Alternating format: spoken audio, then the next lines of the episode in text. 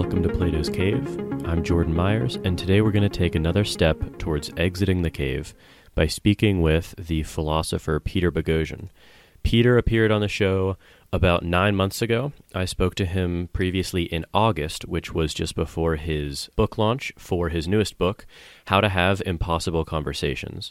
Peter has also written another book, A Manual for Creating Atheists, and has a leading role in the Atheos app. Peter Boghossian is a full time faculty member at Portland State University in the philosophy department, and he and I spoke today about the future of academic philosophy and about academic humanities in general.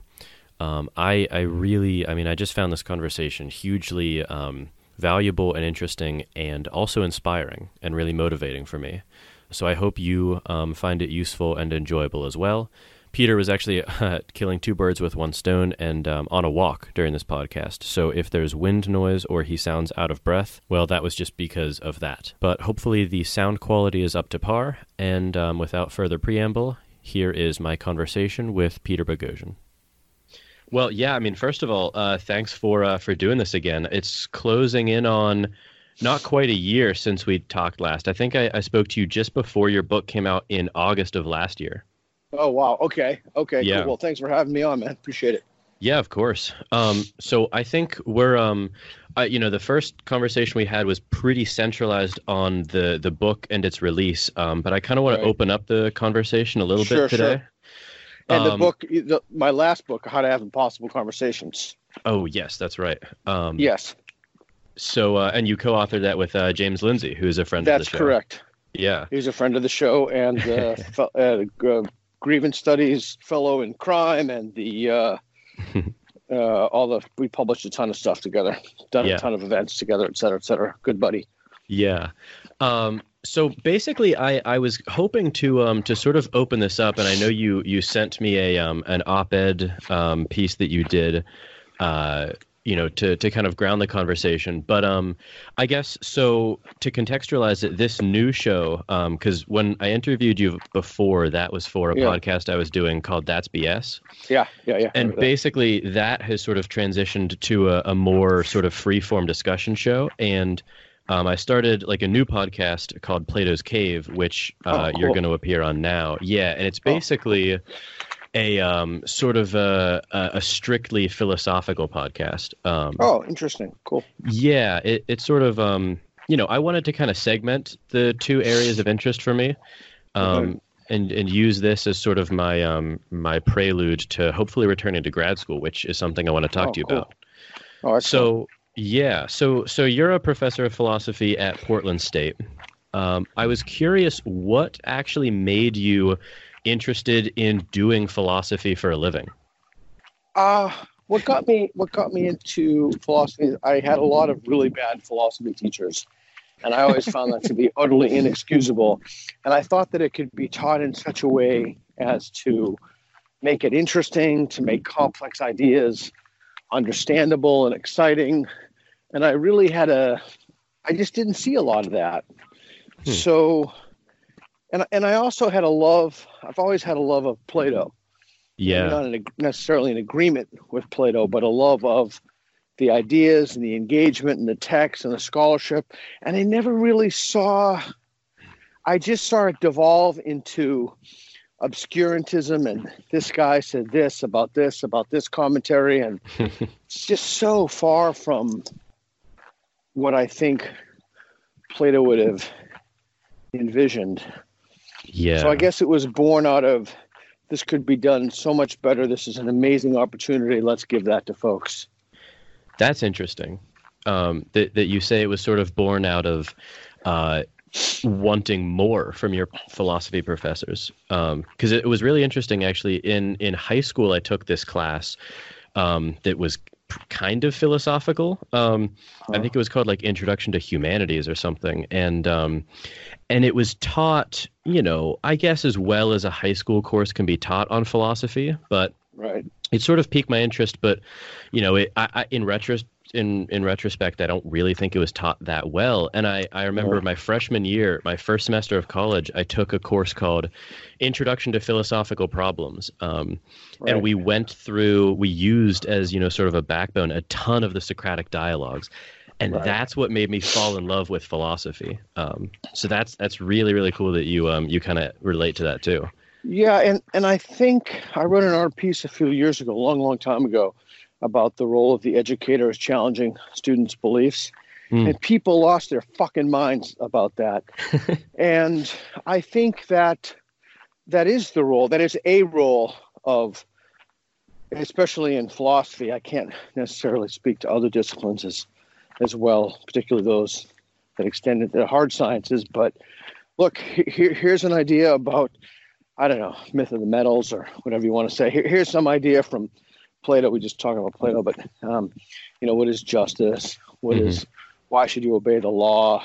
What, whatever it is, um, and then challenging whatever the dominant moral orthodoxy is, or even the non-dominant moral orthodoxy. Like, okay, you believe this, and just pushing and but doing so w- in a way that has that retains its academic integrity and mm. not to bludgeon people with a cudgel. Sometimes in law school, that's how the Socratic method is used, but using elements of the Elenchus to expose contradictions, to have positive epistemological ambitions as well.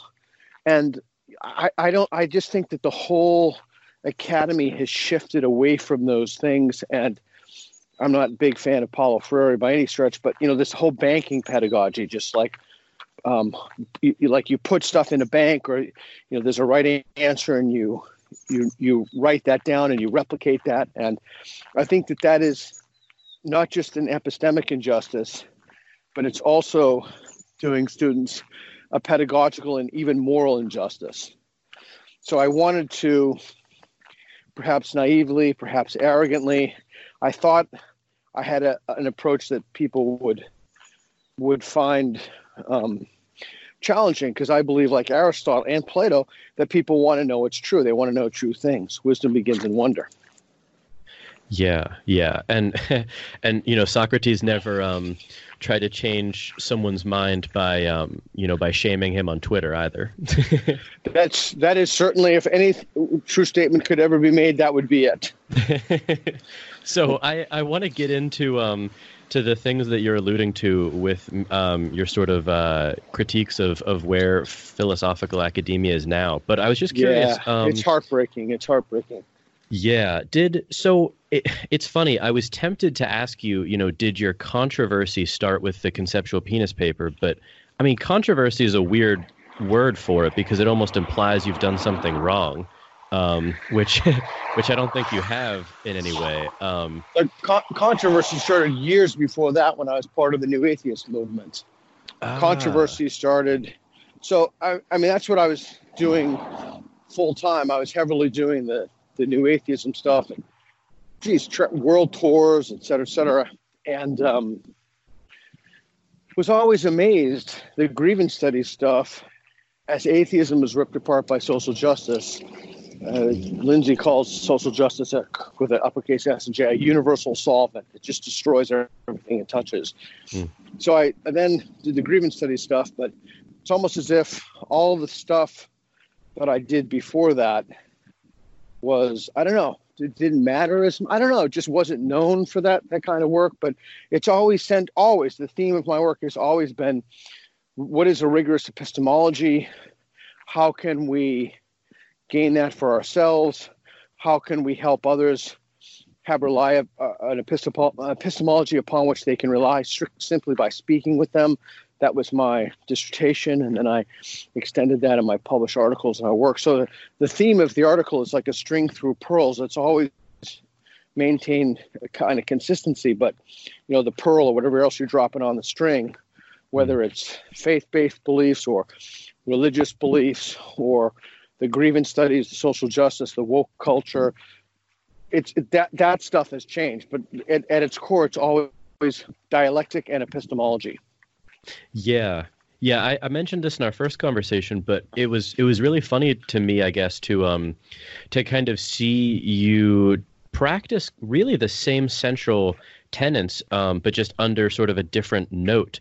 Because um, I was familiar with your work way back when you published um, your first book, which is a manual for creating atheists. Um, right. And obviously, there's huge, you know, parallels between that book and how to have impossible conversations. Right. Um, right. Ha- has your sort of notoriety or um, controversial public profile, I'm curious, made academic life harder? Um, Much harder. And, it's just very, very hard. Yeah. No, no question about it. How so? Um, gosh, there's just I was just talking to a buddy of mine about that today. We asked a similar question. There's no question about it that there's a kind of resentment mm. uh, of people who like a kind of resentment of to, to look at a guy like Jordan Peterson. How many academicians were resentful of him because he was getting the attention. He was doing things they couldn't do. They tried to shame him. If you there's a thing called H index. You can go to Google Scholar and Peterson, whatever you think about his, let's say that he, you think he's a horrible person and his ideas are asinine, great. Look at his H index, which is his kind of scholarly gravitas. It's just, it's, it's just enormous. Hmm. Um, and, you know, I'd see things like, oh, are Jordan Peterson's ideas worth debating? I mean, so, so I do think that when you, you know, uh, if I, I published some pieces in the New York Times, the Wall Street Journal. It never happened when I published in Scientific American, but when I went to popular pieces, National Review, New Republic, or what have you, or let's see, New Statesman, USA Today, LA Times. trying to think, it doesn't even matter. But the point is, when when you do that stuff, there's a a kind of built-in, deep-seated resentment of public success, and and there's a kind of culture where, oh, you know, we shouldn't do that. So have you ever noticed? I don't know if you've lived in France or Germany, but they interview philosophers on air with you know some some some frequency. I've never ever seen that here ever in my whole life, and I'm 53. I've never a single time seen that. So yeah, I can't say I have either. Yeah. So wh- why is that? Well, because the dis- discipline values obscurantism, and it goes to obscurity make sure I don't get run over by this car. Because um, because it, it, it, it's almost like it prides itself on being so esoteric nobody can understand it building silos and silos within silos.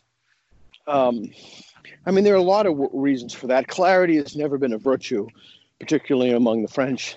There's a famous uh, dan dennett relates a famous story that Foucault told him about why he his stuff is so unclear, and Foucault said that you know unless 25% of your stuff is just unclear, no one will take you seriously as a thinker. I think that's uh, that's part of it.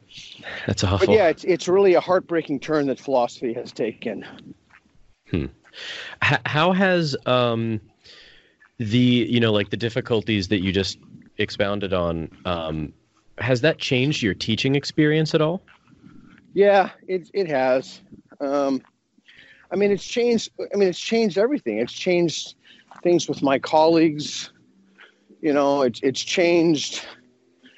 I mean, I think. I mean, like, I think to a certain extent, it's the type of work that I do. Sorry about the noise. I oh, think it's the type the type of work that I do. I think that if I worked on something that was truly well, either if I did what I was doing, but it garnered no traction or mm. attention, people wouldn't care.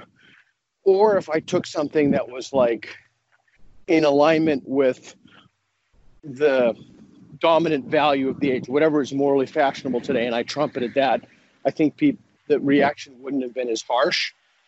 But it is it, it's it's I'm trying to say this. I'm trying to I'm filtering myself when I say this because I don't want to seem um, I usually don't like to filter myself, but I, I don't want to make it seem like, oh, I'm so so anything other than what the situation is. But there's no question that, that that's made my life uh, difficult. My colleagues hate me for the most part. Some just even despise me. Some like me, but they all, all, all the people who like me just whisper thank you to me. They never say it out loud. Wow. But it's made my life very difficult. But because you got to remember too, it's um, university is really an anti-meritocracy in a sense, and so your success is viewed as, oh, you know, what, why is, and there are so many metrics for success, but you know, how many students, what's your end of course survey metrics, um, what, you know, what are your uh, your public profile, what's your citation, you know, how many pieces do you have, uh, whatever community services, and, and just yeah. So it hasn't worked out very well for me at all. And that's the other thing is everyone's like, oh, you fucking grifter, you grifter. Well, I, it's interesting. I haven't made a penny out of all this shit. Well, maybe a few hundred bucks for articles here and there, but for the most part, uh, this has just been. I've done it because I felt that it had to be done because I feel very, very strongly. In fact, I'll use the word no that people are using methods of reasoning that are simply leading them astray from the truth and they're divisive and they're hurting people. And the idea that this is somehow grifting is an excuse to not do the intellectual work to develop arguments against my positions or the positions for which I've advocated. So it is frustrating, yeah.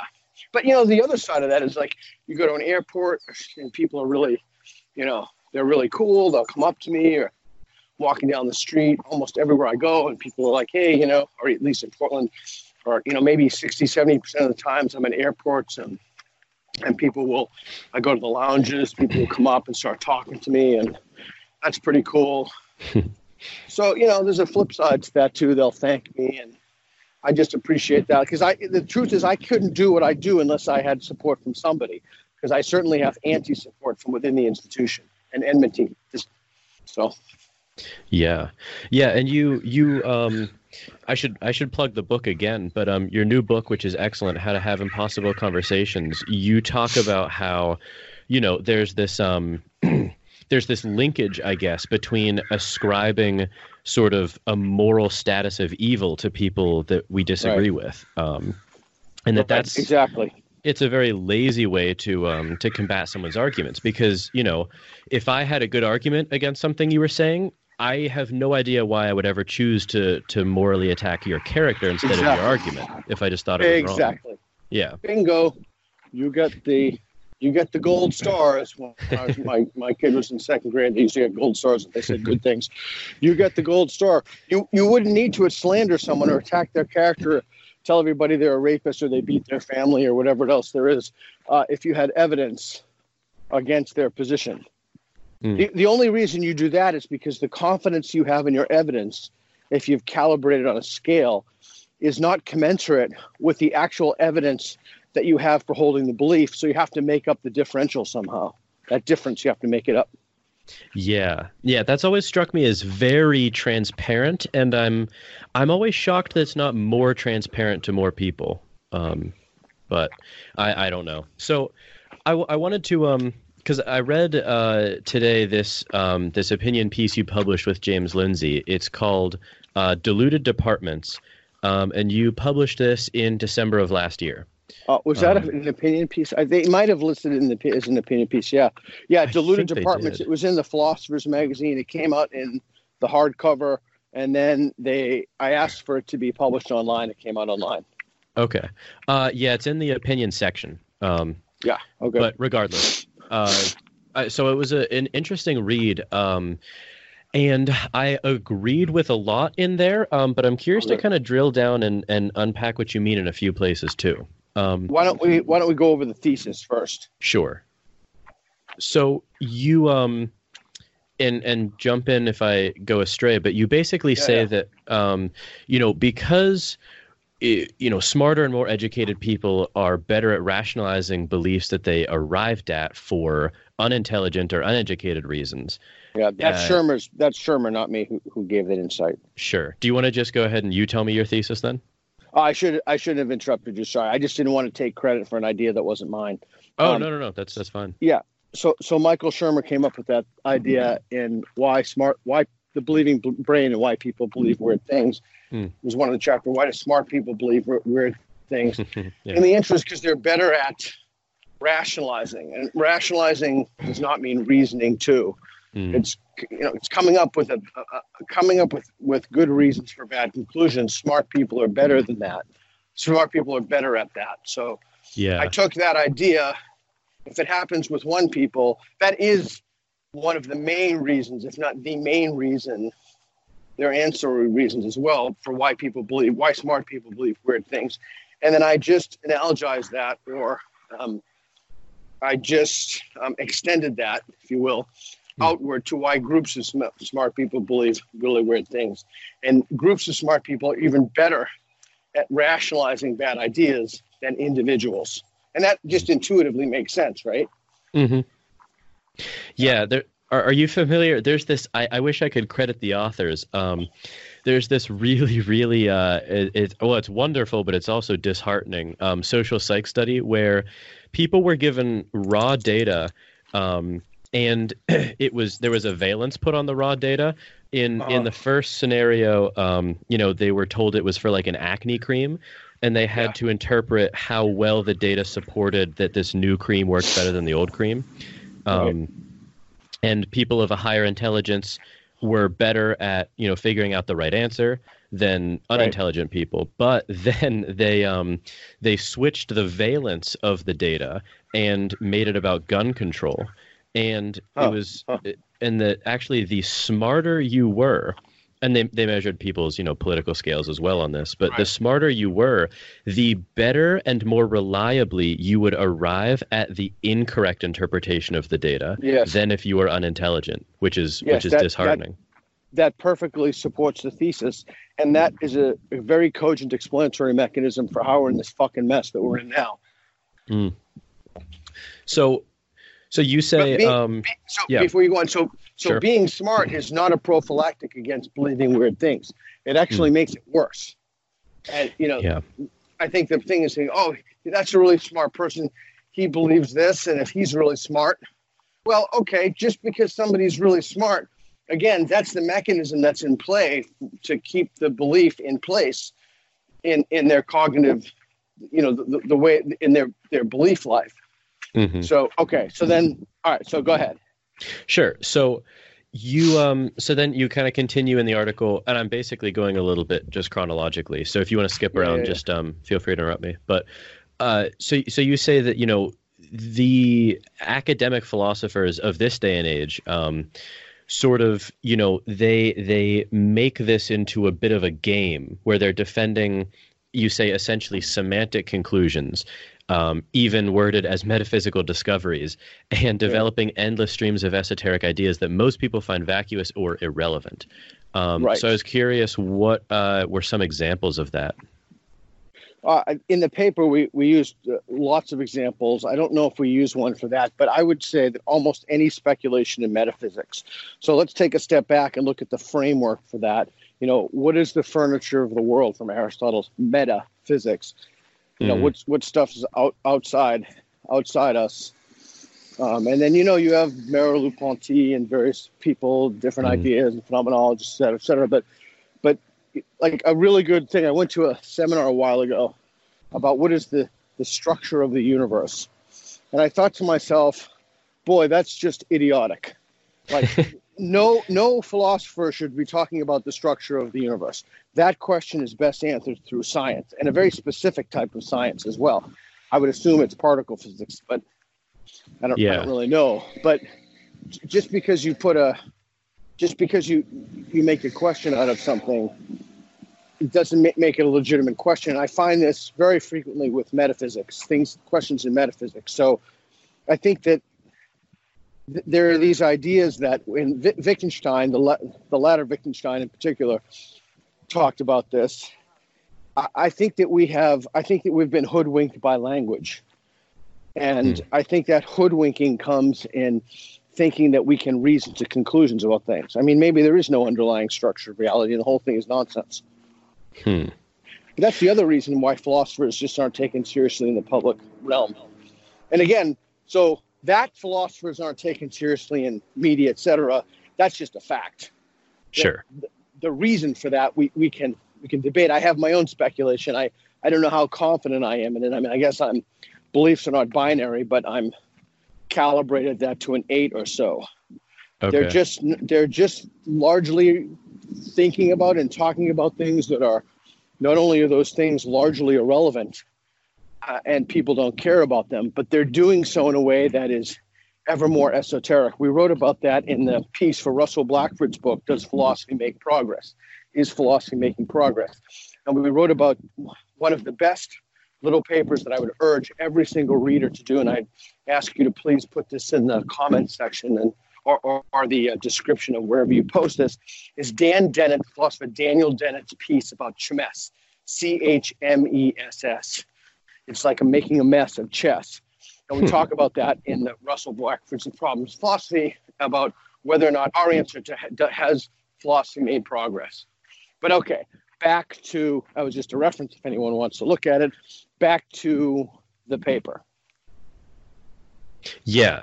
Um, so I, I so well before we go back, I'm curious. Would you put something like um, I'm I'm curious if you would put something like actually what I'm I'm writing my uh, writing sample on. Um, yeah. Free will and moral responsibility. Would you put that in the esoteric and vacuous um, category as well? No, I, I, I wouldn't. Okay. But but but I, I would say that, that that's that's on the edge, but it's certainly not tilted over to the. It's certainly not tilted over the edge. No, okay. I think that that's that's philosophy worth doing. And remember the Dan Dennett thing: if it's not worth doing, or Dan Dennett hmm. quoted someone, if it's not worth doing, it's not worth doing well. Yeah, yeah. Because I, I was curious what you would say about that because, um, you know, in the in the process of sort of researching for it and and writing it, and and I've been doing that for, oh God, like a year at this point. Um, it it, it honestly has i mean it, it has very c- clear real world distinctions for me at least yes. um, with yes. respect to taking you know the objective or the reactive attitude and when it's appropriate right. to do that um, yeah and i also i also want to stress i think that's good I, I don't think all of philosophy the goal of all of philosophy should be to ameliorate human suffering or hmm. to raise up the f- flourishing of human beings certainly it would be good if far more of it did that than currently does. But we also need those gate those librarians of like, okay, this person said this at this time about Aristotle, who said this about this. So you know, we kind of need that. Dewey calls it the museum conception. We kind of need some some people to do that, but those folks are grossly overrepresented in the academy, and the, mm. they're rewarded for it in terms of promotion, tenure, and such. But they relegate themselves to continuous obscurity. And you know, my friend Bret Weinstein said something interesting. It's like that whole process of tenure. I don't want to m- misquote him here, but mm-hmm. it really does make people um, risk averse overall. The whole thing it just pushes them to not take views on controversial opinions, or if mm. they are on t- Twitter, which is a cesspool anyway, they'll just post links and then say, "Well, I don't agree with this, but here's here's a link." Or they won't. Th- there's this kind. They, they the process itself makes people not willing to engage ideas, contentious, controversial ideas. And then yeah. and then that's also, I think, a mechanism to understand why when people do, they become resentful. Mm professional yeah. jealousy, if you will. Yeah. No, I mean, I I can obviously I don't get a fraction of a fraction of the, the you know the, the, the vitriol and the hate that you get. Um, but it's it's funny. That's I can really. I can really, really empathize with what you said about, um, you know, not not really wanting to, um, to, you know, to, to wade into these muddy waters, um, because it's just, you know, I mean, I guess I, I sort of am helpless but to do otherwise because this stuff just interests me. But I, right. it it really incentivizes you to just to to kind of parrot whatever is okay. like you, you, you go on in the paper morally popular at the time. Yeah. Okay. So that's fine. If a, if if one of my colleagues doesn't want to do that, that's fine.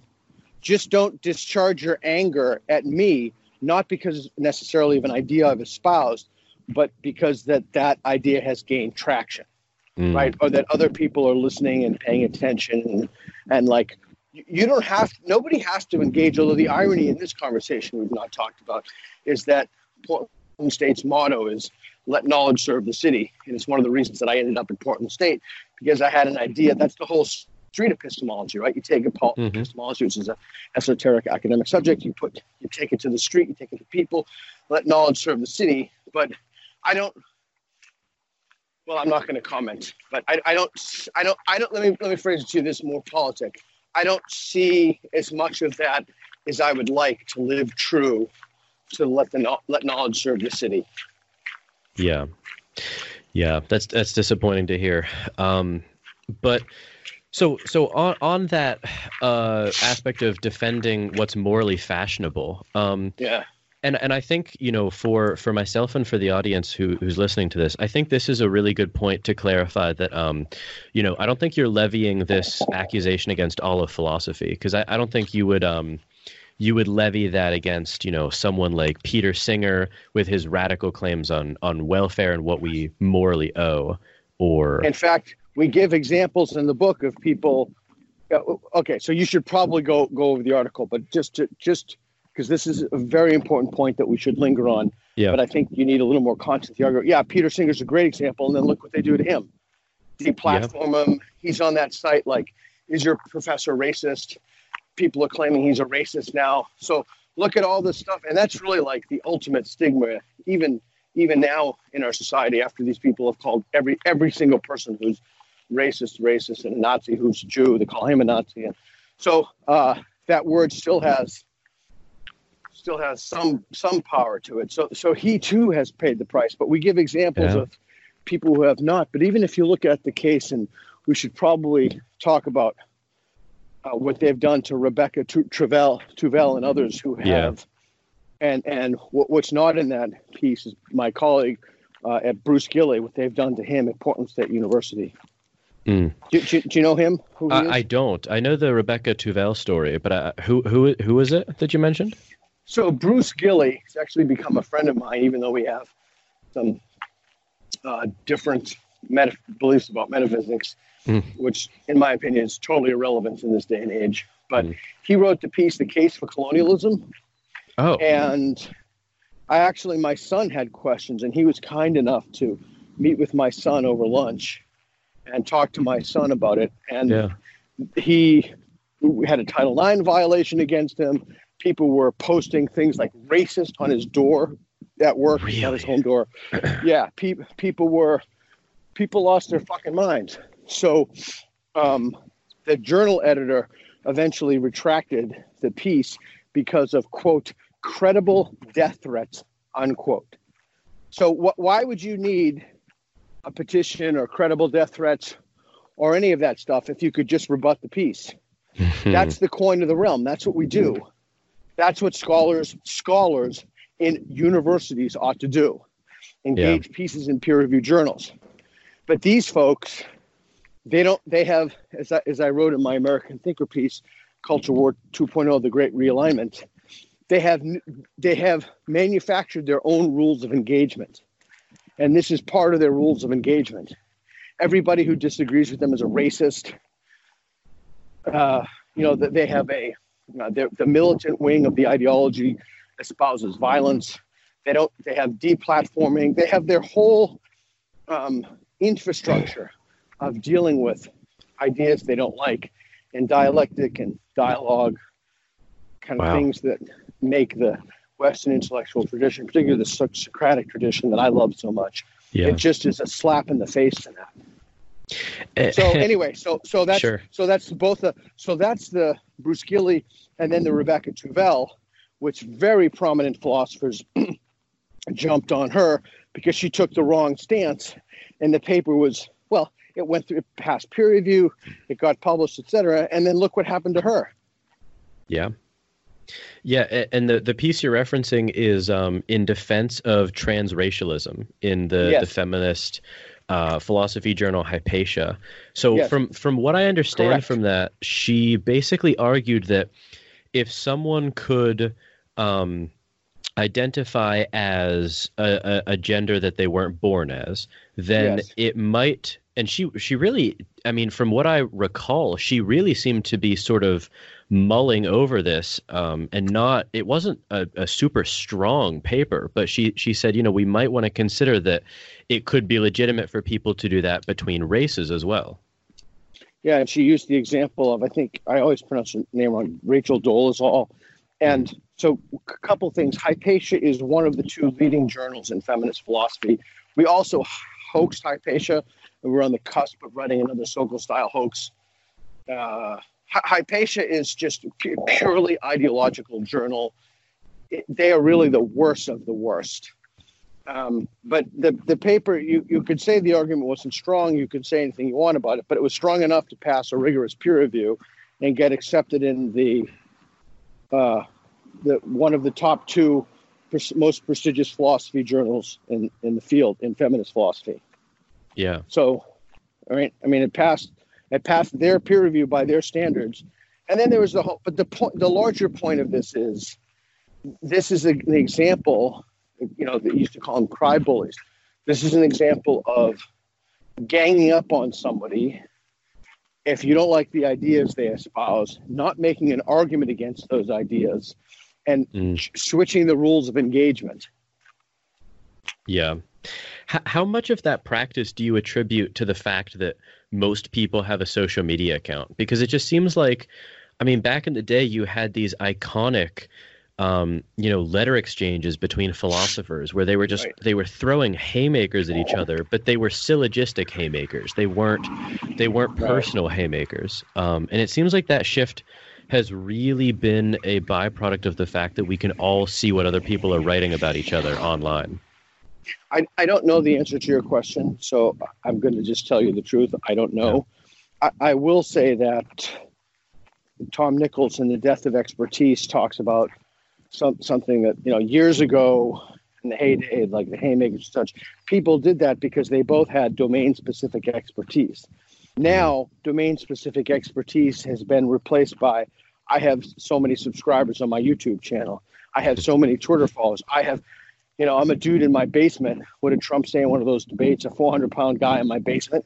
You yeah. know, uh, I'm I'm so so so there is no there is no there's a, been a death of expertise a la Tom Nichols, and we actually see that given the current pandemic, and I try not to say that word, the current situation in which we find ourselves. Right? It's a death of expertise. Mm. Yeah, no, no, I I agree. Um, hmm.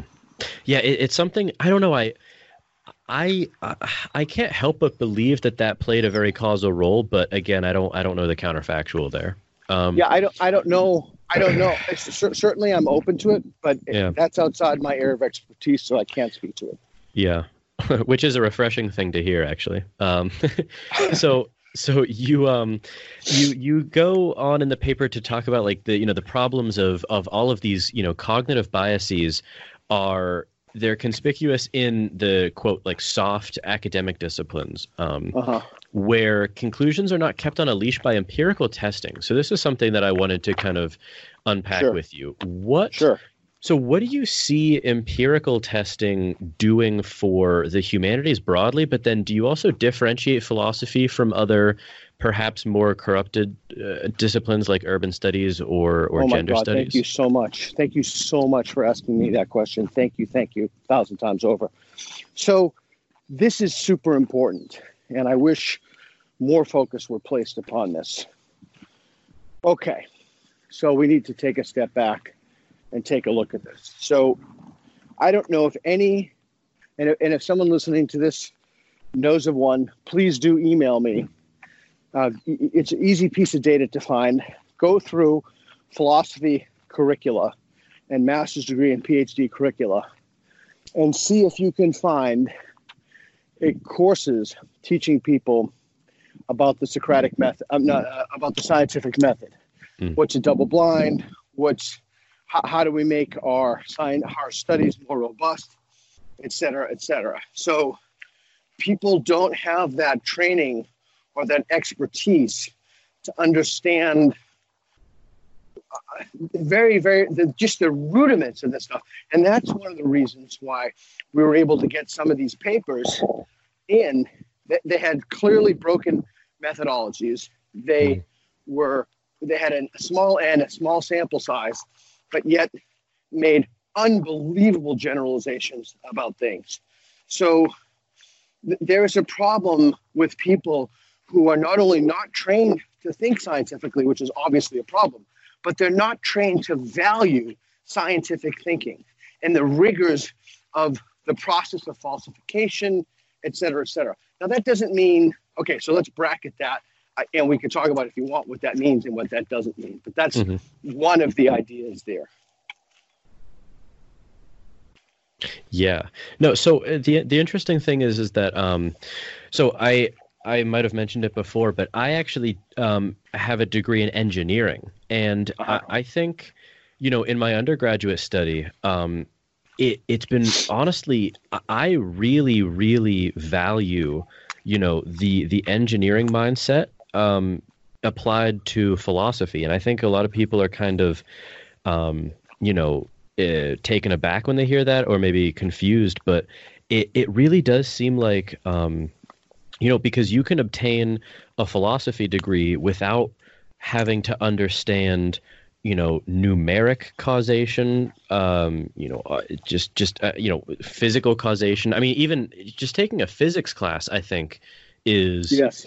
is just you know i mean it doesn't even have to be it doesn't even have to be aimed at helping humanities um, you know interpret scientific data or, or scientific reasoning i think it's just really exactly yeah so yeah. so you so the piece that you're that we're talking about deluded departments was published in the philosophers magazine we published another piece in the philosophers magazine prior to that called if you want to be good at Math." they, it's in english so they put the s in math on math pluralized it but if you want to be good at math and science now, if you want to be good at math, if you want to be good at philosophy, study math and science. Mm-hmm. And to my amazement, that was like one of their highest hit pieces of all time. But we, we, we talk about why that's so important in that paper. And when you understand that, then getting back to something I said previously, you understand why it's a kind of a silly question about the the the ordering of reality or the the the the, the is there a fundamental why to reality and stuff? Th- those questions are just silly. You know, mm. is is what is the underlying nature of reality? And so philosophy needs to stay in its lane. My friend Lawrence Krauss has talked about that and had some good debates on that. And philosophy or the scientific disciplines are increasingly encro- encroaching on philosophy. So you know that museum that dewey's museum conception of philosophy again or of anything like oh this is interesting because like in, in terms of intellectual survey or intellectual history people at time x believed y and you know descartes and the meditations mm-hmm. and the pineal and the pineal gland or what have you like these people at this stage this isn't that interesting mm. um, but but we're now able to answer questions through science but if you don't have an understanding of science and what it is, you keep thinking that you can answer questions. One, you'll keep thinking that you could answer those questions to philosophy because you won't, it's just simply ignorance. You won't know any better. And mm. two, you'll keep coming up. I mean, ideally, at its best, Krauss says that, that philosophy should be should teach us the right questions to ask.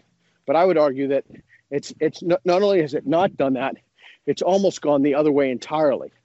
It's made the questions worse. And that gets back to deluded departments again. Mm-hmm, mm-hmm. So, what about um, because I, I, I'm very sympathetic to that, but at the same time, I, I wonder about um, you know, cautioning against empirical testing going too far as well. So, would you apply Excellent. that to to debates sort of like um, you know free will or or to go back to Singer like his shallow pond argument because those seem to okay. be sort of empirically free to me. Okay, so let's so good. This is excellent. Okay. So let's take an example of a lot of the stuff coming out of gender studies departments uh, and a lot of stuff coming out, uh, out of basically anything with the word studies. Before I do that, I have to ask you a question. Sure. What do you think the point, the whole point of peer review is? What's the point of that? Hmm. I would, I would think as a layperson, um, semi layperson, I guess, that peer review would serve to not. It, it's sort of a buttress or a filter against publishing um, incorrect uh, papers it, with ah, respect to the ah, data. Yeah. Ah, excellent. So let's let's disambiguate that the word incorrect. What do you mean by incorrect? Spell that out and what do you Okay. make that concept do some work?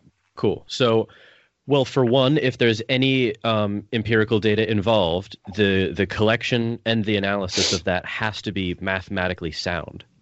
Um, I guess if if it's an empirically free paper, then you know sources are cited correctly. There's no plagiarism.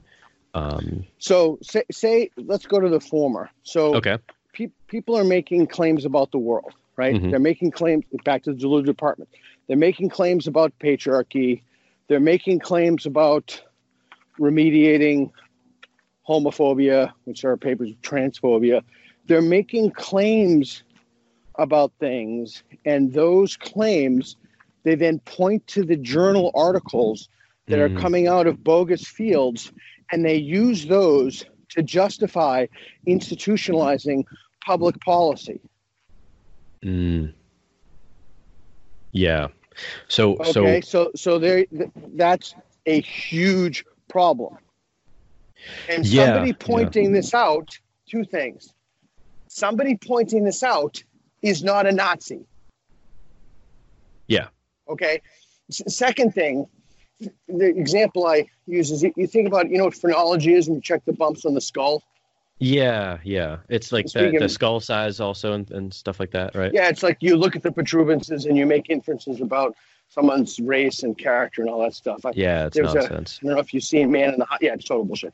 I don't know if you saw Man in the High Castle, but they there was a little piece in that. That's a wonderful Amazon show of uh, the woman Oh. goes to the Nazi headquarters and they start measuring the bumps on the skull. Anyway, but the point is Huh. that if a whole university system were dominated by phrenology, like kids come in, they check the size of the skull, the bumps, etc., and then they assign, you know, different courses and scholarships, etc., based on those bumps.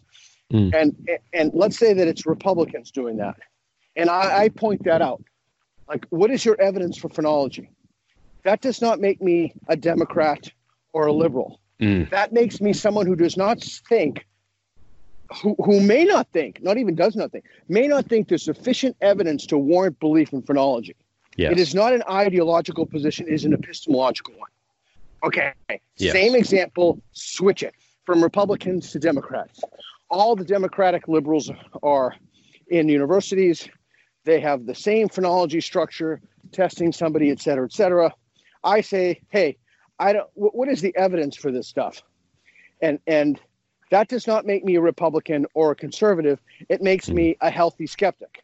And the response to that, anything other than here's the evidence, means that you're trying to institute an ideology and you have no evidence. Because if you had evidence, you'd just present it and you wouldn't need to call anybody a Nazi. Exactly.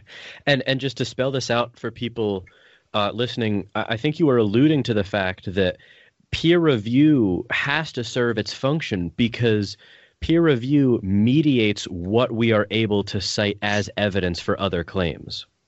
Right. Yeah, and, and, and it becomes a kind of evidence itself. Like Yeah. we know yeah. from this, like you're trying to figure out, you know, I hate to talk about the virus. Like you're trying to, you- you're trying to figure out, oh, you know, like look at it in medicine, oh, you know, or look at it in engineering. Like what material should we use to Mhm. build this bridge? And, you know, should we use balsa wood? Or, I mean, I don't know the first thing about civil engineering. My dad was a civil engineer though, but you know, what, what, what about this chemical? I don't know that big chemical with the big H name that Trump is talking about that hydro Uh, something. I don't know. Like, Something, yeah. so like, the, so so then people do tests on those, and they see, okay, well, you know, does this work? And I'm not, I'm bracketing aside the the ethical dimension of it, of just taking people and you know testing Sure, them like sure. Tuskegee, et cetera. But I'm just saying, like, there are ways to figure that out, and it's not particularly complicated. It might be expensive, but it's not complicated. And Hmm. then people look to that. Oh yes, you know this substance with H, whatever it is. This this, this works. Okay, Yeah. so then we start institutionalizing that, forming public policies, saying doctors can prescribe it or whatever, whatever all the other, I don't know, kind of social accoutrements or, uh, you know, we we uh, change bureaucratic regulatory apparatuses so that people can get the drug more efficiently and quick, et cetera. But the whole idea is that then people act on what's coming out of peer review, and the reason they act upon it is because they think it's knowledge. Is because they think that people have tried to falsify it. Mm. That's a that's a that's a really good point. And yeah, and so can I just add to that real quick? Yeah, of course.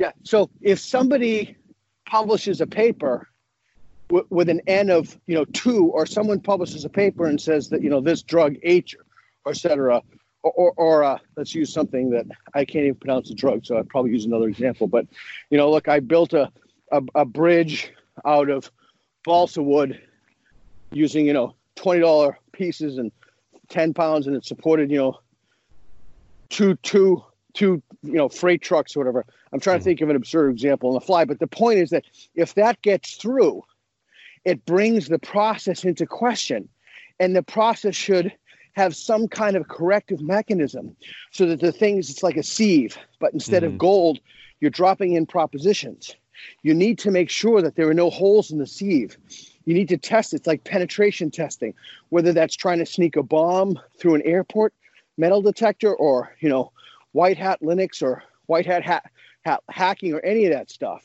yeah. and what we're seeing now is we're seeing an ideological agenda pushed by a bunch of, you know, Dawkins calls them pretentious charlatans. These people are pretentious charlatans.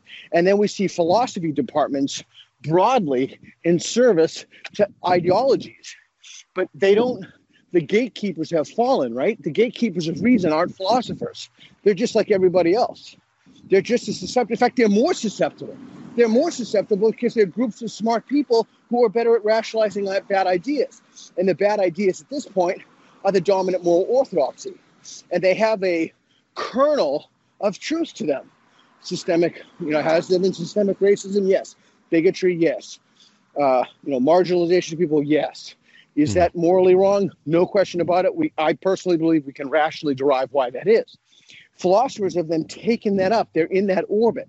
And there's an incentivization structure within journals like Hypatia. You can't get published not only can you not get published if you if you um, write something that goes against what's morally fashionable, but if it does happen to sneak in and the reviewers don't notice or know it is because of the way you categorize race and gender differently across theoretical lines of literature, they punish you for it. So it, you get enough of those, you get tenure. So philosophy itself is in service, and not all philosophers, but the discipline of philosophy there's just no question it's fallen. Mm. I, another one. Can I give yeah. you one? I'm sorry, I'm talking a lot, but I have. No, no, no. I give you another I, yeah, another example. Yeah, yeah. So I was telling my colleague, I have to be very careful what I say to people because I always stop the conversations once they get interesting because I don't want to get reported for anything, and I have so many people constantly reporting me for things. There's no point to it anymore. But that you know, you know, have you heard of the mention use distinction? I I have, but I don't know what that means. Okay, well, we'll come back to that later, but I'll just throw the tidbit out. Okay. Like if I, it's the difference between mentioning a word in a sentence and using the word. And specifically, these people want to collapse the mention use distinction as it comes down to the N word because they think that that, and there, there are lines of literature mm. based upon this. But anyway, let's bracket that and go back to the piece. Okay. Yeah, yeah. Oh, just just so so I'm clear on it though, it would be the difference between between using the N word um, like like just saying the N word to you know a group of black kids. Well, it, yeah, it would be saying it to someone versus saying the word in the context of discussing the word, right? Yeah, yeah, that's okay, correct. Okay. Or like Huck Finn, like Huck Finn says this, and then and then yeah. so they want to collapse men- mention use distinction. But to understand that, you need to understand the epistemological architecture upon which that's built. And that's another conversation that's also related to this, but I'm happy to talk about it too. Yeah. Well, I guess the the, the part that just sticks out to me and and I think this should just be I mean a you know a public service announcement that you've been doing basically, but you know this and you, you talk about it in the book, but this sheltering and and um, making illegal certain ideas doesn't actually strengthen the group that's making the ideas illegal. It actually weakens them because you don't know how to argue against them when they inevitably yes. surface. Yeah. Yes. How could you? You not only could you not know, I mean, not only do you not know, you could not know. You could not know Yeah. because you don't hear the other side because many, I, I'd, I'd hesitate at this point to say most, the majority of people look at the classroom as an ideology mill. They want to replicate something that they're utterly convinced of, but they don't see that it's a kind of moral myopia, right? It's, which Hmm. is particularly paradoxical and bizarre given that these people are under the broad sway of applied postmodernism. You'd think of all people that they should be have figured that out by now. And so what they do is they try to think that there are these things like, you know, it goes back to Paulo Freire's pedagogy of the oppressed, the Brazilian educator about, uh, you know, critical consciousness, anything dealing with critical in it. You could talk to Jim about that, who's literally the, one of the world's, if not the world's leading expert at this point on it. And they then, they then go for the great culling. They call out ideological diversity of conservatives or moderates, and then liberals, and then they're finally left with people who have complete ideological convergence. And they go for colleges of education that teach teachers, and so it's predicated on that book and the whole purpose of education. And there's a, and they go for psych- psychotherapy, and then five to seven years later, as Peterson and myself and a bunch of other people have said, it, this stuff leaks out of the university. Mm. These people go on to get jobs, et cetera, et cetera. And then they took those concepts that were popular in 2014 to or 2016 to 18 microaggressions, trigger warning, safe spaces Yeah. aren't popular anymore. They're kind of out of moral fashion. They've Hmm. evolved in a sense. And Lindsay and Pluckrose's book, uh, Cynical Theories, talks about that uh, from Pitchstone Press. It's forthcoming, but it's been delayed due to this crisis we're in. But anyway, but the Yeah. point of all that is that where is the discipline of philosophy in this? Philosophy should be look at, I mean, look at, I guess it's no surprise they killed Socrates in the Apology, right? Yeah. Oh, there you go. I guess I just would have expected better. It's just heartbreaking. Yeah, no, I mean, I, I I can really empathize with this, and it's hard. I guess it's hard for um, uh, not hard for me to admit that this is happening, but it's it's really hard to acknowledge it. I guess because, you know, I I really, I mean, I fell in love and am still in love with the discipline and want to see it revived. And I guess maybe you know i don't know if i had a really nice sampling of philosophy professors but I- think i was given at at the university of pittsburgh i mean every single professor that i had and every single grad student i had was a beacon of openness and you know Awesome. rigorous honesty it was it was incredible How long ago? uh, i just graduated in 2019 Yeah, Pitt is one of those exceptional schools. I, I'm I'm I'm a little taken aback that you didn't see, any of it, but it Well, could be I- I regional. did. and oh, I, I, I so I did, but not really from the philosophy faculty at all. I, I oh, saw that's it. wonderful. Yeah, no, it was it was it was incredible. I mean, I didn't know that this was an issue until like my like junior year. Um, Wow. and and I actually um we we've done a couple episodes on it on that's BS, but um, uh, I I was part of the resident assistant system there yeah, and, and that is where all of this this stuff really Yes. just they pulled back the veil. Um, yeah, because that's where the offices of diversity, equity, and inclusion yeah. they, they get to bleed through to everything. Yeah, Yeah, but I mean, it's just you know, I, I, I almost don't want to believe any of this is true, even though I know it is, because uh, I, every single professor I had just was, I mean, like, like, like fucking amazing, like, just absolutely inspired me to want to continue, you know, studying this stuff throughout my entire lifetime. And I just, you know, and I, so I you, and so that you're doing what you should be doing is you're saying, look, I didn't see it, and thank you for that. Thank you for an honest examination of truth and a rigorous scholarly education, and yeah, that's the kind of model I, I would love to see. I, I would love to see that take over. Nothing would make me happier, especially now at 53. I got really nothing to lose anymore anyway. I mean, I'd love to see that that happen. So I think what you're doing is lauding Pitt for that is fantastic. Yeah, it, it was incredible. It's just, and I, and I, I really hope that the because I there were also points of danger there. I think in in the the on campus living or or residence, um, I can't remember what the actual title of like the organization is, but um, residence life. That's it. it I mean, the, these ideologies were pervasive, and Right. you know, um, parasitic really on that entire system. Right. Um, yep. and, and, it was, I remember I had exchanges with philosophy majors uh, in, in that system who betrayed, I mean, everything that, that you and I love about philosophy, you know, every, right. every just cornerstone of the, the, the study, they totally betrayed. Um, so, okay. So getting to the end of the piece, cause we've been jumping around, um, you, yeah. you know, you, you say that, um, you, you sort of end where you know you're reiterating that um, you know philosophy has sort of um, fallen backwards um, in a sense from from what it used to be, and.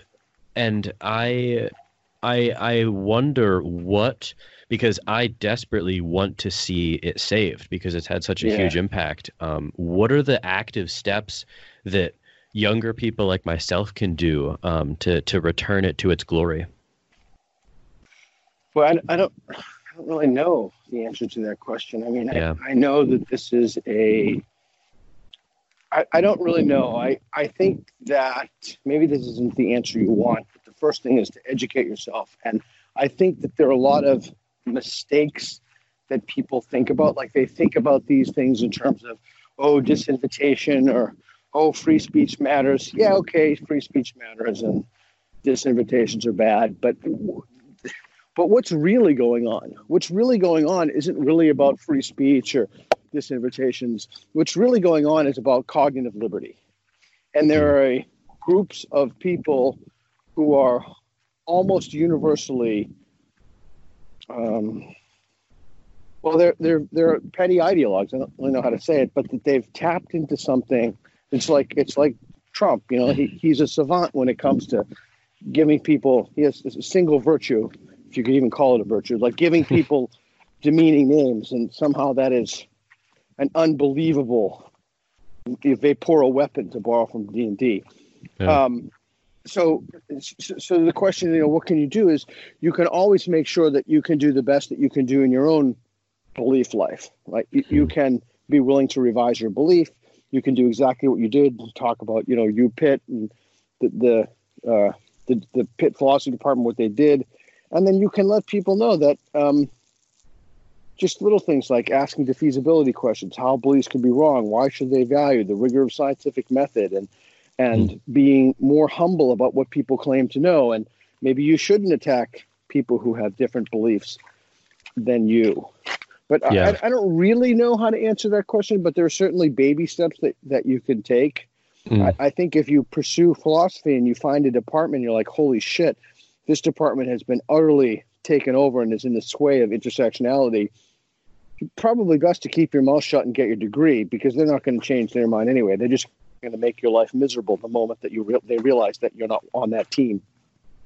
Yeah, which is, I mean, I guess that that's the most disappointing thing of all is is you know like you you say in the paper philosophy should be the sanctuary of open discourse. Um, right. and and you know I think it's really important for us to emphasize that it's not happening everywhere and to the same degree but it is happening in some places in some departments um, that that's that's being lost. Um, and, so and yeah. if anything this current crisis one of the things that this current crisis may do is I've predicted for quite a few years now. I didn't obviously see the mess that we're in, but there will be a financial reckoning. And I think that universities are, excuse me, departments and disciplines that have eroded or, or low degrees of public confidence may be the first in the chopping block. And mm-hmm. if philosophy's departments get become underfunded or defunded, I think that they have to it's a moment for them to get back on track and be honest with themselves. But it is also a reckoning that they should have known better. Of all people, they should have known better. But the anything that was protecting them from any of this is the fact that smarter people are better at rationalizing bad ideas, and groups of smart people are even better still at rationalizing bad ideas. So now we can understand why philosophy has fallen sway to to some outright silliness and things that are demonstrably false. Yeah. And I guess, you know, it we should have said it many times earlier in the conversation, but I think both of us are obviously coming at this from a position of I mean, desperately wanting to preserve something that we love. You know, all of your Exactly. complaints about philosophy don't say anything bad about philosophy. They they say something bad about where it is now. Mm. Yeah. Yeah, that's exactly right. Thank you for clearly articulating that and capturing it. And, and it and it again, I I think it's the third time I said I find the whole thing heartbreaking. I really do. Yeah. I find it heartbreaking. Yeah. So, okay, I want to ask you a couple of quick questions about um, the new book uh, that I have kind of noticed since since reading it nine or so months ago. Um, Uh-huh. well, the first thing is, uh, I'm curious uh, for you. How often do you find yourself uh, consciously employing the tactics and strategies that you mention in the book? I used to find myself consciously employing it at all time, uh, all, all times. But now it's most of it becomes second nature. I have a hard time with some stuff like I still say "but" a lot when I should be saying "and." Mm. So, so there are a lot of little things, but um, I find myself. I've done it so much, I don't really need to consciously em- employ the techniques anymore. Except the the "but" thing always gets me. Yeah, yeah. The the funny thing is, is that I I don't often feel um like tempted to use the the strategies and tactics when I'm Uh-huh. in sort of a fun disagreement that isn't sort of heated with someone I respect. But I I, I seem to very often use the tactics and really almost in second nature at this point um, because I've I've been using them since your first book um, wi- Oh, with with people that I don't, and this, uh, you know, I, I have to be careful, I guess, with how I phrase this, but when when the person I'm speaking with doesn't seem to be in control emotionally or well informed or sort of reasons responsive or, or level headed, Mm. then I do seem to find myself um, very explicitly using the tactics uh, in the book. Do you think that that's a misguided way to use it? No, I don't necessarily think there's a mis. I think the only misguided way is that if you wanted to either try to put a belief in somebody's head or to kind of artificially manipulate a situation. The book is, in a sense, it really is a, a self empowerment tool to have better conversations, and that's yeah. that was our hope. And I guess that's also what's just so heartbreaking about to bring it back to the philosophy thing. It's like I'd really love to have conversations with people about this. I, I, I, I there's just you know even when I said to you before, think about that. Like the reason I stopped going to philosophy department dinners and such is because one of my colleagues was just spouting nonsense about race and gender, and I didn't want to just call that individual out because I thought, oh, Yeah. oh no, this individual will report me if I did that. So I just, I mean, but what's the point? I mean, th- there is no like, there's just I- at least I perceive it as an atmosphere of fear and retaliation. If you want to question, if you want to question a moral orthodoxy, and so already our conversations are in hard mode. Already are there are structures built in structures into the university just for to be one context but that's why like when i taught in prison i found those conversations to be so freeing and so like they weren't mediated by anything everyone was just like you just, they were just real conversations Um, yeah. Yeah. so but yeah I, I think that that's one of the things that we need to get back to and i wouldn't so much worry about as long as you're sincere i wouldn't so much worry about you know misusing or, or misapplying any of the techniques hmm Yeah, no, I, I I agree with you that it it just I guess it sucks that it seems like we're unable to have as many conversations where just you know I I just I, I I'm smiling right now even just recalling some of them that just go until like you know two or three in the morning about just Right. deeply interesting and philosophical topics. And it's just you know sleeves rolled up. Everyone is just you know there's like black circles under people's eyes. And it's just I mean I love should that. be. Yeah. Way way it should be. But you know ma- maybe maybe i've just it's just not for me anymore. Maybe i haven't left philosophy academic philosophy left philosophy and then i left with that. So yeah. or maybe my conception is entirely wrong altogether and almost everybody else is right except me and your your professors at pitt and we're wrong but everybody else is right. It should be philosophy should be in, in service to these exogenous ideologies. I so i'm again the only way you would know that is to have a conversation about it right Yeah. Which which, you know, isn't possible or at least is becoming increasingly less possible. Um, right, especially when there are mechanisms in place to punish dissenters and heretics, blasphemers. Yeah, which I mean, you know, we've mentioned Socrates several times already, but that I mean, that was his mo. He called himself the gadfly of Greece. Exactly. Yeah. Um, do you have a couple minutes for some rapid fire um, philosophy uh, questions? Uh, uh, I kind of have to go. I have to serve dinner, but but sh- but shoot. Okay, I'll give you one last one because we've hit all of these adjacently already. Um, yeah. Okay, so give me give me because we've talked about stuff that you dislike a lot. Give me uh, the reason why you still love philosophy. Give you the reason why I still love, and, and when you say philosophy, you mean like, like you mean like the love of wisdom? You mean like reading the text? What, what like what do you mean? Some That's, people, when you huh. say that to them, they'll they'll think like. Uh, so yeah, I just want to. Know what do you mean by that? Um, well, okay. So what what do you love about philosophy then? Is it the teaching? Is it the reading of the texts? What is it? It's two things for me. It's the teaching philosophy aspect, and I've published in the Teaching Philosophy Journal. I, I'm fascinated by teaching people how to lead better lives by cleaning up their thinking, mm. recognizing problems and correcting those in their thinking and making that process fun so that they can yeah enjoy it while they do it.